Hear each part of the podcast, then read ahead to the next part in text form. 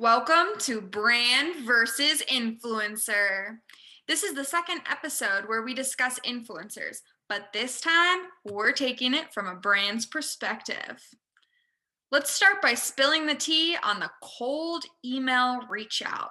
So, what this is, is when influencers reach out to a brand by either finding their PR email address or their marketing email address either on their website or through their Instagram. Some of the tips and advice for influencers who do want to reach out is actually going on LinkedIn, looking at the company, and finding who in that company is in charge of their influencer marketing or even just social media marketing in general, and then just them to an email directly to them. Just because, for reference, sometimes if you do a generic email to the company it doesn't quite get to the right person with your email you definitely want to be specific on what you want and what you're willing to give just because the brand side they don't have time to look at your influencer profile and your media kit if you send them over. You kind of just have to be straight to the point like hi this is what i want to partner you guys with what i can offer and definitely like make it interesting because sometimes those cold emails can be a little boring to read. Absolutely and I think the reason why everything you said is so valid is because when you're reaching out to a brand cold, you don't know what's on that person's plate of work. Whereas if it's the roles are reversed, you know that the brand has time to speak with you. So you really have to make everything known in that first impression. So that way they can either decide to work with you or not and not go back and forth because they might not have been looking to host influencers at that time. Just like you were saying, when you send over your media kit, the best thing to do also is to showcase your best performing content partnerships and those engagement rates of those content partnerships. And the reason why you want to show the engagement rates of those content of the content that you created for those partnerships is because your followers could have increased since collaborating with that brand. And so if I was looking at a media kit and I see that it got 500 likes and now you're sitting at 30,000 followers, that's a really low engagement rate and that doesn't really make me want to work with you. However, if you frame it as this got a 4.5% engagement rate based off of the followers that you had before, which I don't need to know that part, just need to know the engagement rate that's an extremely high engagement rate. And that makes me want to work with you because that tells me that you're posting stuff that your audience is not only into, that they're engaging with. The most likely you're choosing partnerships based off things that your audience will love. And so hopefully, if you partner with our brand or you're reaching out to me, you know that your audience will love our brand. And that's a huge bonus in my eyes. Do you have any other tips? Of what they could do in their media kit to stand out to brands? Yeah, so also adding testimonials from past partnerships is really great to have just because we would love to see how other brands worked with you and their experience working with you and i know typically most influencers put their their good testimonials and their great testimonials but even then i feel like those get ranked higher just because it does show the variety of partnerships you've had in the past and it just kind of gives you that like one up when you send your, your media kits and your cold emails. That's such a good tip just because when you're working with someone for the first time there's just so many unknowns and then hearing even if you don't know the person that worked with them at that previous brand it's such a relief to know that someone found them easy to work with, easy to communicate, um, hit their deliverables on time. There's a few things that definitely, if you were to get that testimonial, you want to call out. Really, you know, focus on the deadlines, the communication between you and the brand. If you were able to, you know, hit or exceed the goals that they set for you, um, those are three things definitely that would pop, in my opinion. And just remember that when you are reaching out, the brand has the power and you do lose it a little bit because you are saying that you're interested in working with them. What can you do to work with them instead of the other way around? So just keep that in mind. Now that we've talked about cold emails, let's talk about how the brand side and how they create their strategy from the beginning of the year and when they want to plan out their influencer marketing throughout their campaign. Just like you said, so brands they create their strategy at the beginning of the year and they plug in influencers to create awareness about their brand, their offering, different initiatives that they want to make the public aware of. They use influencers to reintroduce. This could be a reintroducement of products, a reintroducement of their brand, just trying to keep them um, top of mind. Maybe the brand wasn't around for a while. So, a good brand to think about in this case would be Dunkaroos, right?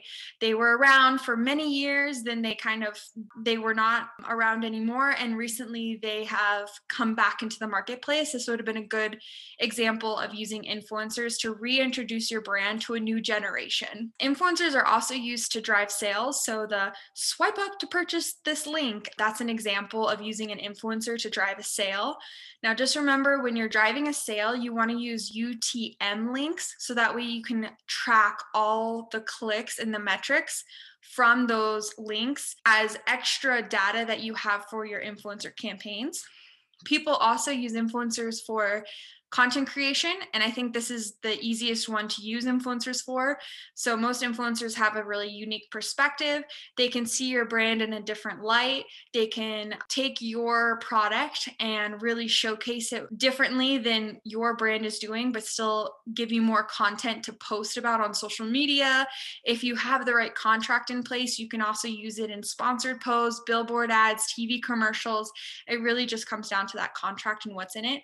But a lot of people use use content influencers for content creation because it's typically cheaper than hiring out an agency or something of that nature. People use influencers to join in on topics or discussions. For example, Amazon Fashion, they use different diverse influencers to jump into that month's history and use influencers to discuss different historical aspects behind trends or designers or things like that and basically make their brand still relevant to the conversation but expanding it through influencers. Whereas if they just did a post that you know just maybe had some words on it and just was a graphic post it might not do as well and it, it's not in their brand style but using fashion influencers like they're doing it helps them become part of the topic become part of the, of the discussion and show that they do care and create that awareness ab- about that history month. And finally, it helps build trust and establish credibility for the brand by using influencers. So, influencers already have an established community and audience of followers. And so, by using them as the authority on if your product is good or not, so for example, mascara a lot of beauty brands will use influencers to say, before my mascara would always flake and I didn't have the sky high lashes. Well, now I've been using XYZ and it's given me that sky high volume all day last. It's I've never had anything work so well. Watch, I'll come back in 12 hours and they'll be still just as high as ever. And they show that and you believe it and you're like, "Wow, I want my eyelashes to look like theirs." And people buy it. And so they're using this influencer as a source of trust because their audience believes what they say and they want to follow in their footsteps and so the brand uses them again to establish credibility i actually have fallen into buying the mascara because I watched so many TikTok influencers talk about it. And I usually typically don't wear mascara, but when I do, it's always clumpy, like you said, or they weren't as like voluminous or like long. And so I was like, huh, these influencers are promoting it. Let me try it. So I actually did buy it.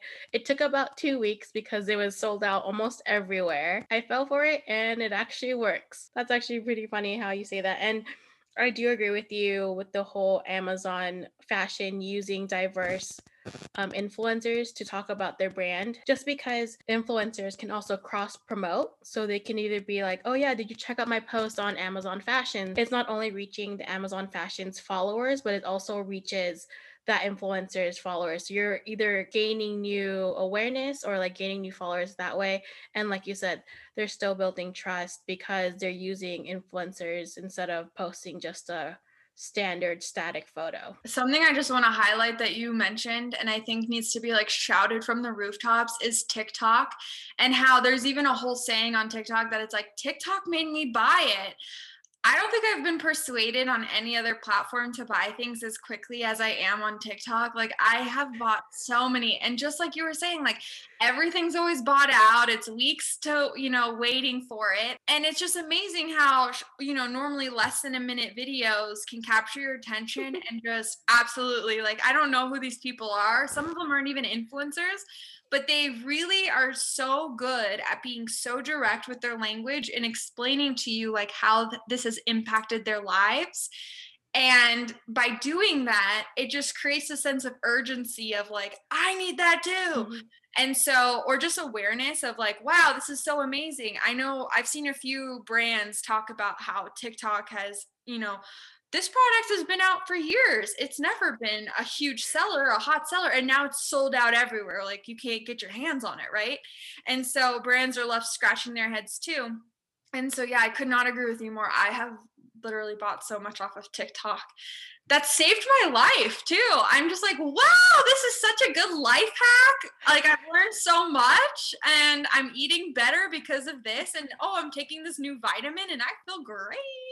Right. I feel like the algorithm on TikTok definitely now, for me at least, I have a lot of Starbucks hacks of like, oh, here's a Starbucks white chocolate mocha, but it's only 100 calories if you order this way, or a lot of like things you just buy off Amazon, or just all of that. Like my For You page is now like keto diet recipes and Amazon and Starbucks. Hey, that's not a bad life. That's pretty awesome. Yeah, mine's all like food, health recipes um, a lot of like I didn't realize that Target had its own products that are only sold at Target. I know that sounds really silly, but like in the food aisles, I had no idea. And there's their their stuff sometimes is so much healthier than other stores, even if it's like a quote unquote healthier store to shop at. Um, I've never run so fast to grab something in my life. And so far, everything I've tried, because you know, you can't commit to like a tester, you have to like commit to the full thing everything I've tried, I'm like obsessed with and I love it. And I'm like, oh my gosh, I love it. And even at Target, like when everyone was talking about getting the lap desks, you know, and oh, like oh, yeah, yeah. Get one for five dollars, or like, oh hey, this is like so much cheaper here. It's just wow, it's really an incredible platform. All right, now let's talk about the FTC endorsement guide and how the government comes to rain on parades with brands. Dun dun dun dun dun dun.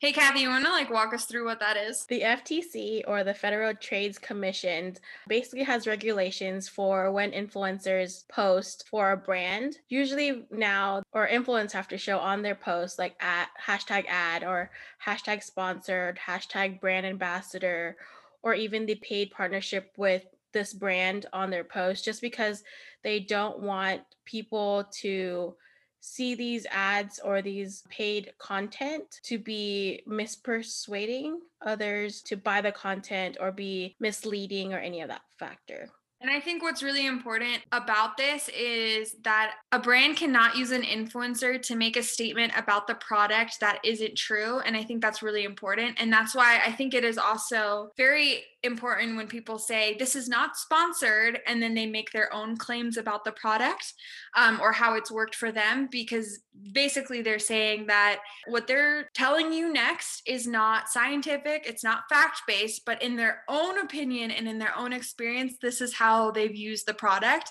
And i think it's really important to differentiate the two because when it's a sponsored post or ad typically the brand will feed the influencer language to use or how to use the product so the influencer already has a leg up on the certain steps that you need to take in order to have the most benefit of that product. Okay, so now that we got that out of the way, let's talk about how branded trips are created. Either branded trips or even just trying to find influencers for your campaign, whether that's makeup, whether that's clothing, fashion, all the different verticals. So the first step on trying to create your influencer marketing and reaching out to influencers, a brand should find them and source them either manually through like Instagram or whatever platform you're going to be working with, or have those influencer marketing social media platforms that will help you source those too. So from our experience, the time frame to find an influencer and to reach out can be anywhere from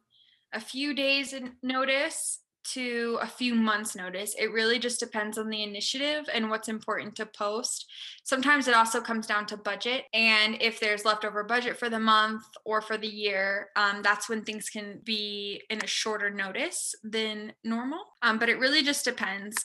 It really helps to plan so that way you have as long as possible especially if you're trying to reach top tier influencers that are in high demand, just so you can get on their calendar because typically they're planned out for months in advance. Okay, so now that you've reached out and you slide into the DMs, if there's no email in their bio, what's next? For brands, we advise that you create a template that is personal to each influencer you reach out to. You don't want to have that same template going at influencers because we've noticed that influencers that we've worked with are friends with other influencers and it kind of gets around of like oh you got this email and you kind of want to make it very personal of like, oh yeah, I've seen you do this product line. I thought it was great. And you're starting to build that relationship with this influencer, even though it's like their first time meeting you. It's kind of a whole dating relationship as I thought of it would be. You have to look at their profile, make sure they match your aesthetic and what your brand is looking for. And then when you actually do reach out, it's like that first text of being like, hey, want to hang out, want to be friends, and going to do all that. And that's when you start to get that back and forth email conversation. Most influencers who are on constantly on the go, who aren't tethered on their to their computer, it just saves you a lot of that time too. If you just kind of go into it knowing like we're starting to build this relationship from the start. I love that analogy about dating. That's it's such a good analogy to use with influencers because you're right. You don't know it's a cold, it's a cold call. That would be so cool to have like an app or something where you could, you know, match. you're like, oh wow, these influencers like me as a brand. You know what I mean? And mm-hmm. so it's like makes your life so much easier. That would be so cool. Or it'd be cool too if like influencers like are also on this app and being like, oh, I want to work with Nike. And then like Nike, it's like, oh, there's a match. And you're like, here you go. How about when influencers send a brand to their manager? How do you feel about that? There's pros and cons with that. I feel like when you're directly talking to the influencer, you like I said, you build that relationship. Like you can build that long-term relationship to where um, you can have that influencer be partnered with them multiple times a year and just then just a one-off Whereas if you talk to a brand manager, you kind of don't get to build that relationship. You're kind of building it with their brand manager who can sometimes miss information or not tell them the wrong information, especially when you're trying to figure out deliverables and your contracts or even just timing wise as well. What about you? I agree with you. I think it adds a hurdle to the process that you have to climb over. And when you're in a time crunch, it's not ideal. But when you have more of a longer lead time, it's a little bit easier to go back and forth with a brand manager um, or their manager. And when you're working with a manager, they're more about the day to day and more of the cost side. So it's really easy to work out and negotiate costs and just a lot more of that top level stuff, but you still need access to the influencer when you're setting up specific experiences to know what kind of equipment they're using, are they anticipating needing to change, things like that, that you don't really get from their manager. Typically, you'll need to get that from the influencer themselves. And so, when you do have that direct contact, it's a little bit easier because like you said like you're establishing that relationship. So you guys can go back and forth on like those really detailed questions where as a manager kind of puts you at you know arm's length and only tells you kind of what you need to know. And sometimes from my experience there's been a few surprises with that like dietary restrictions and things like that that the manager didn't upfront tell me even though i asked hey is there any restrictions in their diets or anything like that? Well surprise the influencer this week is now doing keto so you know only the influencer you know really would know themselves the best so the first thing we look at when we're looking for influencers is their bio because that's their first introduction of themselves, if you will. Even though their content does typically tell a story, the bio is really essential for us when we're looking at them.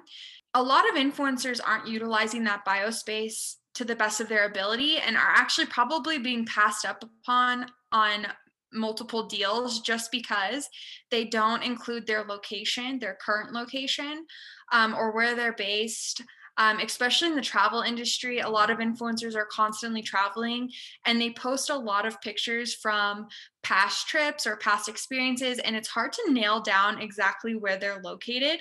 And so, from a brand side, it would be a lot easier because we do have those target markets that we want our message to go out to. It'd be a lot easier when influencers say, This is where we're based. And a lot of times we're using our cell phones in order to look at these influencers through the Instagram app. And if the influencer doesn't have the email featured enabled in their profile, then having the email listed in the bio is essential for us to contact you because, especially with the larger influencers, they're getting so many DMs, replies to their stories that we get lost in those messages. Whereas when the email is right there in the bio, it's very easy for us to contact you. Or if it's the button that says email and sends us directly to an email, it's really easy for us to, to contact you and work work with you a little bit easier from our side. I absolutely love that email button on Instagram because, like you said, it's harder for brands to contact an influencer um, when they don't have that information available, especially when they're manually manually finding them on Instagram. It's always just easier to just be like, oh, mail email this person, um, and then attach everything you need to do for your cold email. It's super easy. Another advice for brands is on the Instagram app, when you find an influencer that you really like, for me personally, I make boards on them. So I would save their actual post and I have different boards for whether it's like oh, this is a really good travel influencer board, or this is a good foodie board, this is a good sports and athletic athletic board. That save button, save post is super helpful and helps you organize when you are looking for influencers for like future campaigns to go back to them and be like, oh yeah, I think this person would be really great for this restaurant opening or this um, makeup artist is really good for this uh, relaunch of this brand. Definitely use that save post button and it also helps them with engagement. So win win for both brand and influencer. I think that's such a good tip, especially if you have such a, a little lead time. It really helps save time on not you know, stressing out and being like, where are these influencers at? You've constantly been accumulating influencers to these boards. That's an awesome tip. Okay, so now that you've reached out, you found your influencers, you've talked to them, Let's talk about contracts from a brand side. Definitely, contracts will save your butt on all campaigns. On your contracts, this is where you list FTC regulations. This is where you list the amount of deliverables you're expecting from this influencer. This contract has the timing, the clauses of like either removal of post or the considerations of like how much you're willing to pay this influencer. Like these contracts will definitely save you in the long term and short term, depending on your campaign. Absolutely. Like you want to make sure you call out where you can use their content, for how long you can use their content, um, where their content could potentially be going. And then you want to be as specific as possible, like you mentioned, with calling out the exact handle that you want the content posted to. So that way there's no misinterpretation on anyone's side that it's going to go on this sub Instagram that you don't even know about. It's going to go on the right channels that you need for your brand. Um, and you just want to make sure that it's fair. And so the value that you're giving to the influencer, even if you're paying the influencer, you want to make sure that the experiences ju- are justified by the cost of the posts um, the amount that you're that you're asking them to do. And just remember the amount of time that comes with different posts as well. So you want to make sure that the timing in your contract is very fair because if it's a video and it's all video posts that you're having them create video editing takes a very long time if it's done correctly. And so you don't want to have it do 5 days post trip or post experience, you definitely want to give them enough leniency for them to create the best product for your brand to use. So just keep those things in mind. Okay, so the contract's been signed, you're talking to the influencer. Now let's chat about the itinerary and working with other brands to host the influencers. So, when you are creating either the campaign or the itinerary for your brand, you definitely want to make sure you have everything specified down to a T.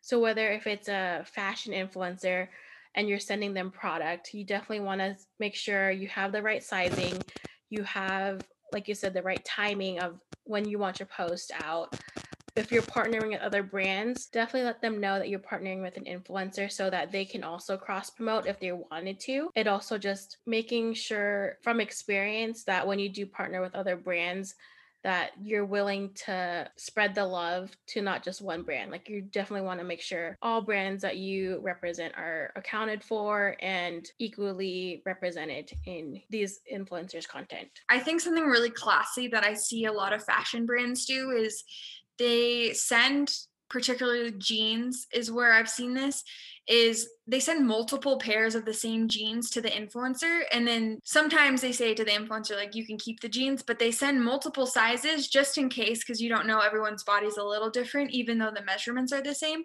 And I just think that's such a classy thing to do so regardless they're kind of covered on all basis. And then obviously like they can return the clothes that did not fit them or and things like that. But I love that move. So that way the influencer can't say, I can't post, it's not my size. No, no, no, we got ourselves covered. I think that's such a great way to kind of work around that. And then also, when you think about working with other brands, just be really cognizant of their timelines and their what their goals are for this campaign as well working with you. Just because you want to make sure you build that into the contract as well if they're on a more aggressive timeline more lenient timeline and you want to make sure that their deliverables are also reflected in the contract and that their company is comfortable with you sending that one contract out on both of your behalfs and that they're covered as well. Sometimes companies are okay with that. Sometimes they have their own contract that they want covered. So just make sure that if you're the point person with the influencer, the influencer understands that there's two contracts, it works in tandem, but each brand is going to be um, protected separately. And that's just something you just need to communicate. Yeah, it's all about that communication between influencer and the brands and partnerships and definitely something you need to be on top of when you're working with influencer marketing for sure. So once we get squared away with our other brands that we're going to work with, if we're going to work with other brands, we definitely want to create the itinerary. And the way to lay out the itinerary is making sure that all the deliverables are hit and what needs to be hit on a certain day. So for example, if one day you're shooting shoes, then you want to make sure that that shoe shot gets shot on the Thursday the swimwear gets shot on the Friday. And then on Saturday, you do the sunglasses. And then basically, you work through that. So, if in your contract it says you're going to cover meals, transportation, um, hotel or lodging, anything of that nature, then build your itinerary around those different experiences. So, what I mean by that is, is if there's going to be pickup at the hotel to the photo shoot location and then if there's going to be a meal time, how long is that meal time and work around that. Also, if the influencer is allowed to change, or if the influencer is shooting content, are there multiple areas that influencer can shoot the content from? How much time is allotted in each space? Um, is there a dependency on the sun? Are you trying to do sunrise, sunset? Is that where this the itinerary comes from? Just kind of giving them rough guidelines on how much time they can expect to be in one space and what they can expect um, the experience to be like. And then if there will be meals that were worked into that contract, how does that work? Where are they going? How are they getting there? And then if you're going to be with them, if it's going to be hosted, um, by the brand side that there will be a team member there, or if it's just going to be completely on their own, how does that work and how does that and how um, what's that process like? So do they have to turn in receipts or do you give them a credit card? Are you able to venmo them? Different things like that all need to be worked out in that contract, but it's really an important part of the itinerary so everything stays on schedule. So when you think about an influencer trip, it's very similar to a video shoot or a photo shoot. It's the same concept, except now you're just working, instead of working with a full on agency or a production house, you're working with one or two multiple individuals instead. And so there's a little bit more, a lower barrier to entry and so you just have to really think through the whole process of where you want these people to be and how you want them to shoot your product. So, the pros and cons of an itinerary is obviously one, everyone knows what's going on, what is to be expected, and the times that they need to hit and stay on top of. This also helps when an influencer is trying to charge you for their services. And so sometimes influencers, if they are more of a video or photographer influencer, they charge you by the hour. So if they know they're going to be somewhere or shooting something for a certain amount of time, then they can adjust their prices accordingly. Now, if you go over or go under, some influencers are flexible and they will, like, obviously drop their prices depending upon the circumstances. But it is good to have a time reference so everyone kind of knows, like, what's happening. And also, if you're having this influencer fly in or fly out to take this content for your brand, the influencer needs to know upfront if they're going to be running on very little sleep, a lot of sleep, if they have time to change in between things, and just kind of know what the next few days of their life looks like. It's just a nice little heads up. This also gives the influencer the chance to look at the weather, look at the sun, and really look at the elements on Google Maps of where you're shooting and what you're asking to be shot. So there's no, well, really, there shouldn't be any um, surprises when it comes to what you're asking because the itinerary should be very detailed. My personal favorite is that, especially if I get a heads up on where we're eating, I can kind of know what I can and can't eat because I can already look at the menu ahead of time. And I think that that's a pro. A con about it is that typically itineraries are made very in a structured format and it's it's not very fluid so it doesn't lend itself to creativity. There's not a lot of openness in order to change or to pivot as much as possible so it's not a free time free for all um, typical situation. There's things that need to be hit there you know deliverables need to be met and so it doesn't allow the influencer typically to just go off and do their own thing, if you will, brands will still want control somehow. And that's a con of the itinerary, just because sometimes influencers, they do need that inspiration or they do need more free time. And again, that can all circle back to your conversation with the influencer. And, you know, do they need more time? They can probably tell you that through your dialogue with them. But in a typical itinerary, time is money. So if you have an influencer for a very short amount of time, you want to make sure that they are working for you, honey. You don't want them to be sitting down doing nothing. No, no, no. Like they need to be up and creating. So that's what you have them there for. So um, typically influencers are used to that kind of lifestyle of very fast pace, you know, very short amount of time. But still, those are some of the pros and cons. I think it also comes down to the level of experience of these influencers. So whether they are, uh, if they're in the macro range, so like 100k and and more, they're probably used to having this whole fast-paced itinerary, having to be like boom, bang, bing, like all the time.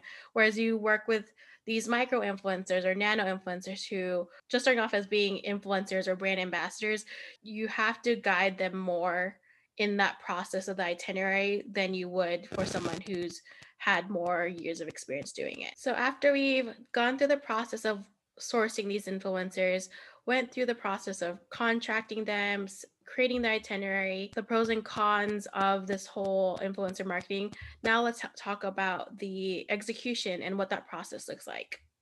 Okay, so there's one of two ways. The first way is hands off, where you set everything up for them and they just go along with the itinerary and you have trust in them in order to accomplish what they need to accomplish. The second way is hosting them the whole trip or the whole experience, meaning that you're by their side through everything and you haven't it's not that you haven't set anything up in advance it's that you're just there as the brand and being making sure that everything is up to standards and that your brand is being shot in accordance to your guidelines and how you want the brand to be perceived on social media and so that actually gives you a lot more control over what the influencer is doing and how they're perceiving their experiences in comparison to the hands off type. I definitely agree with you. I think it's also the level of trust you have and that relationship you build with these influencers. So if you have worked with this influencer multiple times, you can be a little bit more hands off in your campaign and being like, here's the products you need to shoot and the deadlines you need to meet by. Whereas you do want to be hands on and being there as a guide hey sometimes it's a new product even just for them like they probably have never heard of your if they've never heard of your product then it's kind of like you being there being like this is how we talk about it this is how our tone of voice is. I think it just depends also on the level like you said the level of trust you've created between the brand and the influencer. So typically when you're hosting influencers this is where you're the expert on the brand but you're also not experiencing the brand for the first time. You're not there to take the photos, you're not there to take the video. You're there as an assistant to the influencer to make sure that they are able to do their job to the best of their ability. This means turning into a human cabinet by holding all their stuff and only making sure that they have what they need meaning that you bring extra water if you're going to a remote location that might not have water just in case they might need water. You want to kind of eliminate all those excuses of why they can't do something and make sure that it is doable. If there's wind, bringing hair gel just in case that they might need it. You never know. And so, kind of being that Mary Poppins bag, if you will, of things to have. Um, and just eliminating excuses of like why they can't do things um, could be very very helpful for your brand and moving things along um, in a positive way instead of making something a negative experience not only for the influencer but for your brand as well. Because we've all been there we've all had really bad days with headaches and things like that. And it's amazing how sometimes when you take medicine you feel a little bit better and you can you know make it through your day a little bit easier than when you don't. And so just imagine if you're visiting here from a different country or you're just not familiar with the area you might not be able to get those essentials that you need um, for your brand. And so it's just nice sometimes to have that on hand. And then also just being their voice as well. So um, sometimes when you're doing experiences or when you're seeing things so you want to be able to stick up for the influencer and what this means is like tell other people to move for a second like hey can you please move? Like they're trying to get their shot or you know having um, the influencer you know move tables so that way the food is in better lighting or really being their advocate. So while you know if that's where they see it better just pushing on those experiences to make sure that they're able to get the best that they see for your brand um, because it's really their vision come to life you're just there to assist and make sure that that's executed um, to the best of their ability because you would hate to say well if we sat at that table the burger would have looked a lot better in that light and it's like well why couldn't you have moved or ask for them to be moved over there. Like that's something that you need to be doing and proactively thinking about too. And then another good tip too is sometimes influencers they want really instagrammable food but they don't want to eat that food they just want to take the pictures of the food post the pictures of the food and they actually want to eat something else so it's just making sure that you're keeping that budget in mind saying that okay well if these influencers just post this food and they don't eat the food do you have enough money to pay for more food. Um, and it's just being realistic about the standards. I definitely agree with you. I like your comparison to Mary Poppins bag. The brand or the brand manager or influencer manager for the brand, like you're going to be that like momager for these influencers. So even like just holding their stuff while they take their content or um, like you said, being their brand advocate and speaking up for them when something's going wrong at a photo shoot you just kind of have to take that place because obviously if some of the influencers you're talking to are actually talking to their manager you kind of shift into like their manager when they're actually shooting for their for your campaign. So you kind of have to like be their advocate be their voice when like you said when something goes wrong. Okay so the influencers have come they've done the thing with your brand and now it's the aftermath of the influencer trip it's reporting time, baby. so walk us through what this means, Kathy. So what that means is this is now the time where influencers are going back to edit their content and then sending you the content to review and approve. So this is also stated in your contracts of like you have this amount of time to edit your content. We have this amount of review line uh, timeline to review your content, and this is when you post. So once all of that it goes through editing, the review process, approval process, and it's finally posted on your on their Instagram account, looking all fresh and fly.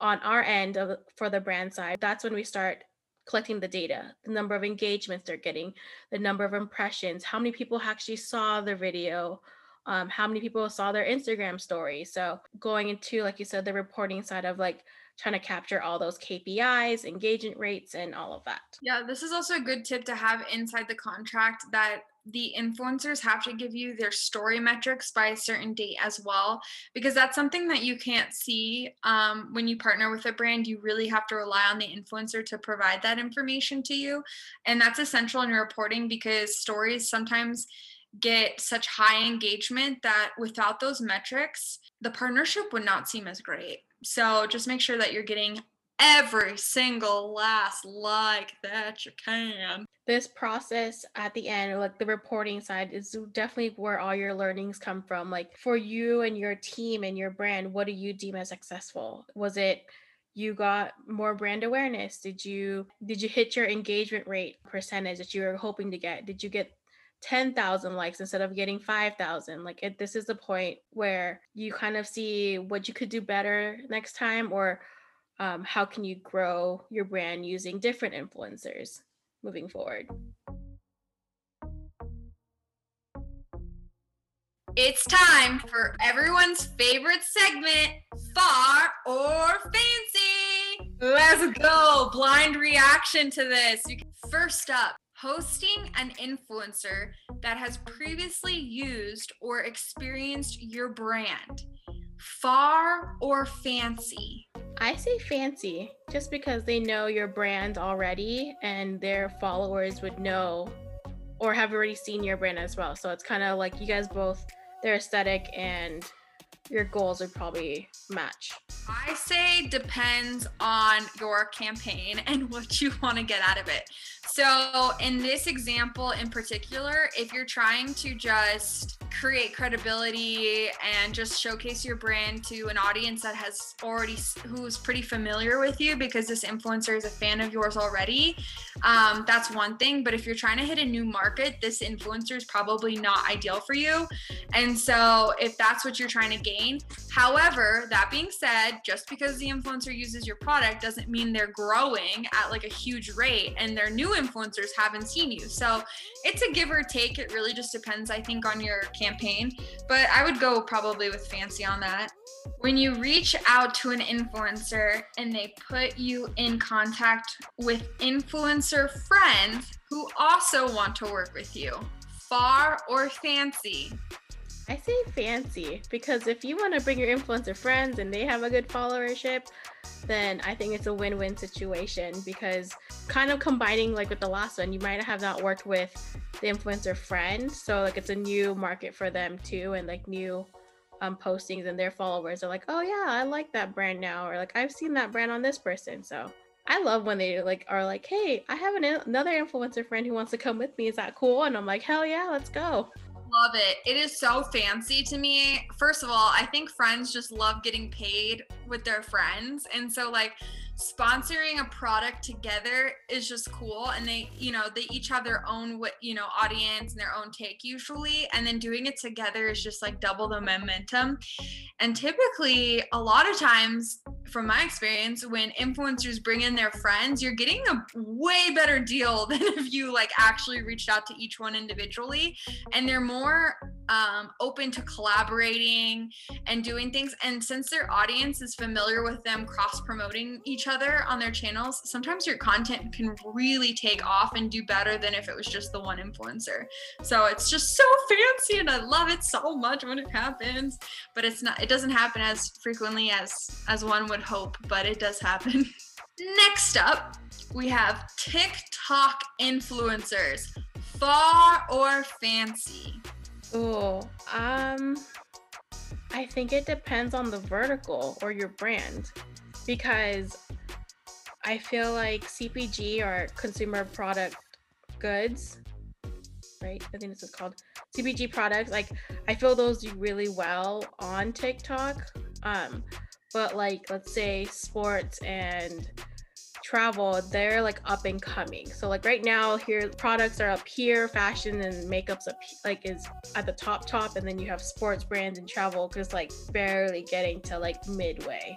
So I think it depends on your brand and your campaign. I personally, though, I love and would love to work with TikTok influencers because I just like their content because it's not as polished as like an actual photo shoot or an actual video shoot. Like it's just so scrappy and entertaining to watch because it's like everyday common people making these videos that go viral. So I think TikTok influencers are fancy, but I think as a brand, this is a long term strategy. In my personal opinion, I don't really care about the campaign. I really think that this is like not a one and done video, in my opinion. I think that TikTok influencers become essential to brands when they can post multiple videos. So, a lot of the influencers that I follow, they're posting five to 10 videos a day. Now, that's an absurd amount of content, but if your brand is one of the 10 videos a day, mm, probably not going to stand out as much in comparison to the other stuff that they're talking about. I think with TikTok influencers, you really have to hit it with the consistency and have them do multiple videos over multiple weeks in order to get the same kind of power as one in feed post on Instagram, for example. And it's all just the al- algorithm based. It has really nothing to do with like the type of content. You just need a lot more content with them, in my opinion. Influencers that go above the contract and provide tons of content. Far or fancy? Fancy. I love when influencers go above and beyond and being like, oh, I would love to work with you again just because if their content is amazing too, like that's even another plus. It's always helpful when they go above and beyond because it just gives them another up when when the brand is trying to present to their executives of oh maybe we should make this influencer brand ambassador and like have a long-term partnership instead of doing these like one-off campaigns with them. I couldn't agree with you more. So when influencers do go above and beyond, just like you said, the willingness from senior leadership to want to work with them again because we know the likelihood of us getting more is greater it's it becomes so easy. It's like absolutely let's do it. Far or fancy using hype houses influencers and content creators.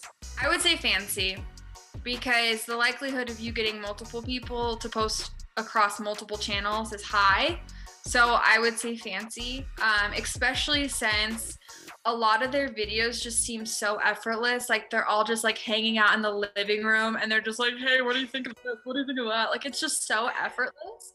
Um, but it's really engaging because they just seem like really good friends that just hang around and like, oh, you just happen to show up in my video. You know, what do you think? Mm, same here. And it's crazy to think that like these hype houses are now popping up.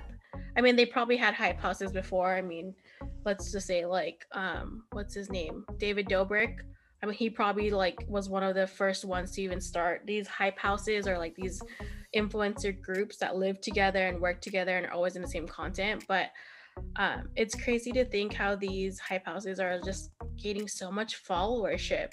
Like, especially on TikTok, like this hype house that I follow has like over combined following with all the people in the house and them posting is like over 10 million followers. And that's on TikTok. And I'm like, what? And like you said, it's just a whole bunch of friends living in one house being like, nonchalantly, hey, like, let's start singing this a cappella. Can you reach this note? And I'm like, how, what, when did this like even evolve to being this popular but i do like see the the bonus of using hype houses because they do reach certain markets or like targeted markets like I know in LA there's a LGBTQ hype house, and if, you if that's what your campaign wants to target, maybe working with them, or if you want to hit the like hip hop entertainment, like there's hype houses growing in like Atlanta, New York. So I don't know. I think those are super fancy. I wish we could re- me and you create a hype house, just us two. You know what I'm really surprised about with those houses?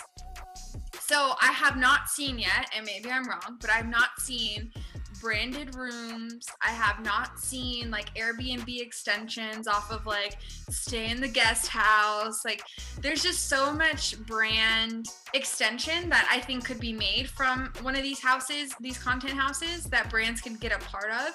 And it would be so subtle to be in the background or to do things, but I don't I haven't seen anybody really take advantage. Um funny enough, the ones that I have seen are these mom and pop art shops.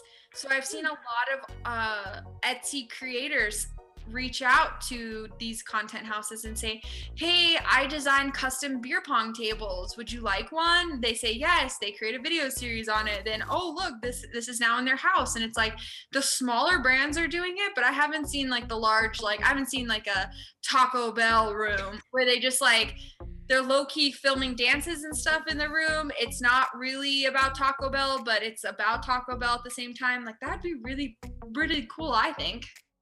So far or fancy Clubhouse, the new app. Wow. I'm on the fence about it. I'm gonna go with I've been in some rooms that have really been amazing and I've learned something great con like great dialogue was happening. I've been in other rooms that have been almost a natural disaster level like so we all leave quietly from this room because it's that bad.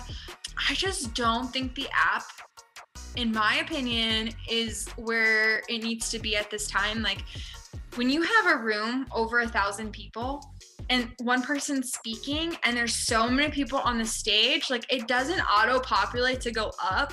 So then you have to be like i'm sarah with the red background and you're like scrolling through everyone. And like luckily most of the rooms i've been in like people have been really respectful so they're all muted. So you're trying to find the one microphone that's like not muted.